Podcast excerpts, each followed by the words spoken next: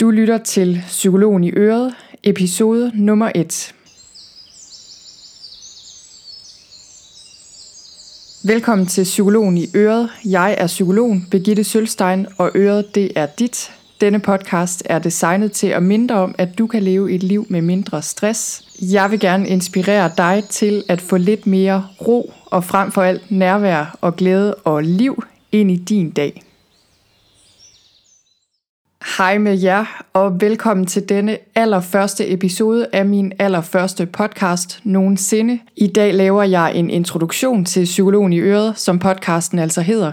Jeg vil fortælle om, hvad du kan forvente de næste 10 uger. Hver tirsdag i dag og de kommende 10 uger kommer der en ny episode i podcasten. Den næste episode får du faktisk også i dag, og den finder du lige her efter introduktionen. Først vil jeg lige fortælle dig om, hvem jeg er, og hvorfor jeg overhovedet har lavet en podcast. Jeg kommer til at sige lidt om, hvad jeg skal tale om de kommende uger. Både hvad jeg selv taler om, og nogle gange også sammen med andre, som jeg interviewer. Og sidst men ikke mindst, så forklarer jeg også lige det her med, hvordan det her med podcasts overhovedet fungerer. Hvem er jeg? Hvis du ikke allerede kender mig, så hedder jeg Birgitte Sølstein, og jeg er psykolog. Jeg er speciale i stress, og især i det modsatte af stress, kan man sige. Altså så hjælper jeg på forskellige måder folk med at finde tilbage til et liv og en krop og et sind med mere ro og nærvær og også liv i. Og mm, jeg lægger ret stor vægt på, at det er vigtigt, at vi finder og opretholder en daglig kontakt til os selv og finder ud af, hvad der er vigtigt for os, så vi også kan sige nej til det mindre vigtige, og så vi finder ud af, hvordan vi bedst muligt kan hvile i os selv, så vi ikke spilder tiden og spilder vores kræfter på at kritisere os selv og føle os forkerte eller hige efter andres anerkendelse, fordi vi ikke føler os gode nok i os selv. Og så vi ikke spilder tiden på at være en anden end den, vi rent faktisk er. Det gør jeg via mit online forløb blandt andet, og det gør jeg også via min praksis og via min blog. Jeg er uddannet psykolog fra Københavns Universitet i 2008, og jeg var så heldig at få lov til at tage en del af min kandidatuddannelse på University of British Columbia i Vancouver i Canada. Jeg tog blandt andet til Canada for at studere forbindelsen mellem krop og sind lidt mere indgående. Det er noget, der altid har interesseret mig, både før jeg begyndte at læse psykologi, øh, og også under mit studie og, og efter. Og man må sige, at stress, som er gået hen og blevet mit speciale, det er et rigtig godt eksempel på det her med, at det hele hænger sammen. I Kanada lærte jeg faktisk en del om den her forbindelse mellem krop og sind, på meget forskellige måder faktisk, og jeg kom til at tænke på den anden dag, at det jeg lærte og det jeg ellers lavede i Kanada, det er egentlig et meget godt billede på, hvordan jeg generelt forstår stress øhm, og hvordan jeg arbejder i dag. Så det tænkte jeg, jeg ville sige en lille smule om her i introduktionen. For det første så læste jeg jo på universitetet UBC derovre og læste et fag, der kaldes Philosophy of Mind, altså teorier om, hvordan krop og sind hænger sammen. Og det var rigtig spændende og også lidt indviklet.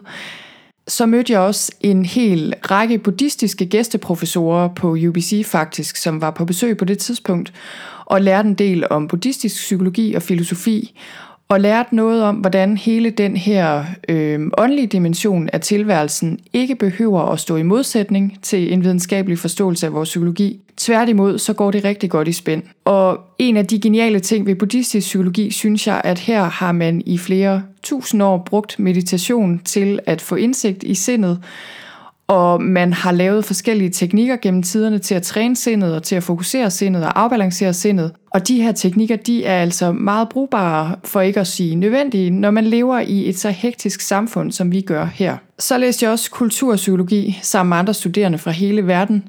Det var noget af en øjenåbner faktisk, og i kulturpsykologi, der beskæftigede vi os med emner som øh, lykke og selvværd og følelser og den slags ting. Og det gik virkelig op for mig, hvor ens vi tænker herhjemme, også hvad angår psykologi, omkring det her med, hvordan man hjælper mennesker, der har det svært, og øh, hvorfor vi overhovedet har det svært. Og hvor svært det virkelig kan være at se ud over vores egen tankegang.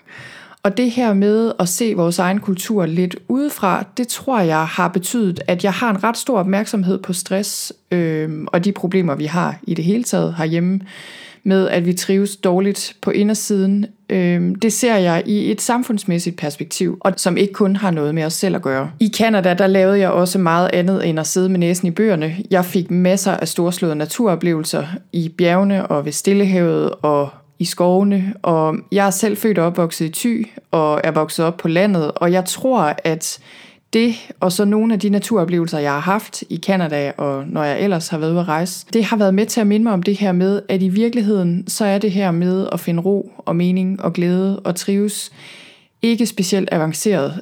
Det behøver ikke at være dyrt eller indviklet eller videnskabeligt.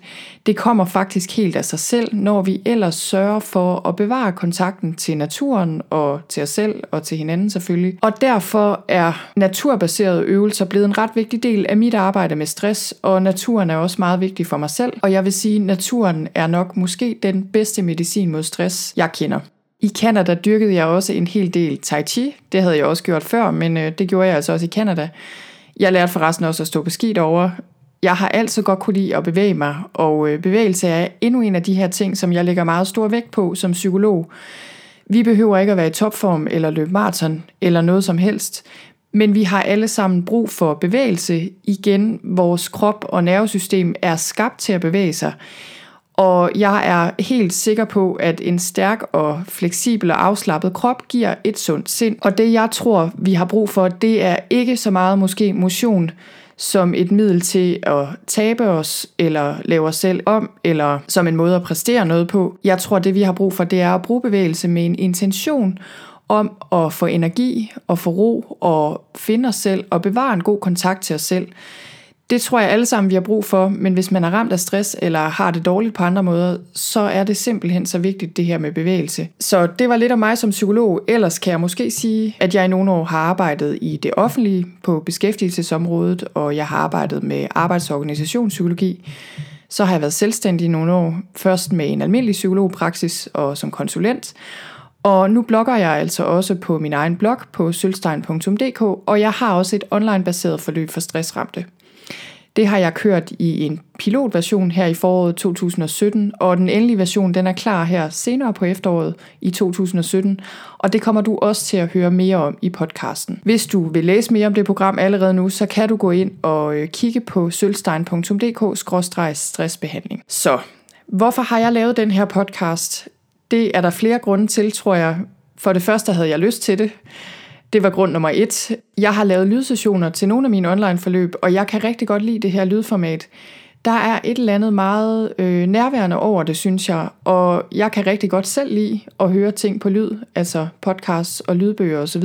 Fordi der, hvor jeg tit lige har tid til ligesom at indtage noget, det er altså tit, når jeg ikke har hænderne fri, når jeg kører på cykel eller i bil, øh, eller står og laver noget i køkkenet. Og så ved jeg også, at mange af jer derude, der følger min blog, er jo stressramte, og når man er ramt af stress, så kan man altså ikke nødvendigvis lige læse en hel masse på en skærm. Så er der også lige det ved det, at jeg rigtig gerne vil ud og tale med nogle folk. Og jeg har før interviewet folk til min blogindlæg, men så tænkte jeg, hvorfor ikke prøve at gøre det på lyd?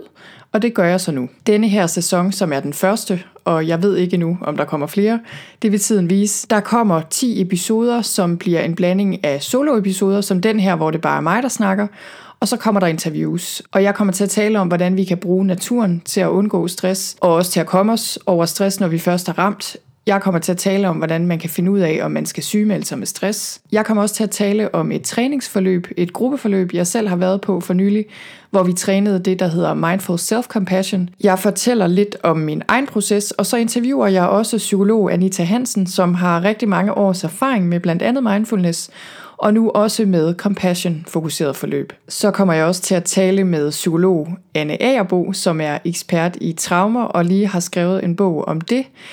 Og så kommer jeg til at tale om en lang række andre ting, både selv og med andre, og hvis du hænger på de kommende 10 tirsdage, så finder du ud af, hvad det er. Her til sidst, så vil jeg lige give dig en lille praktisk vejledning i det her med at lytte til podcasts, hvis du har brug for sådan en.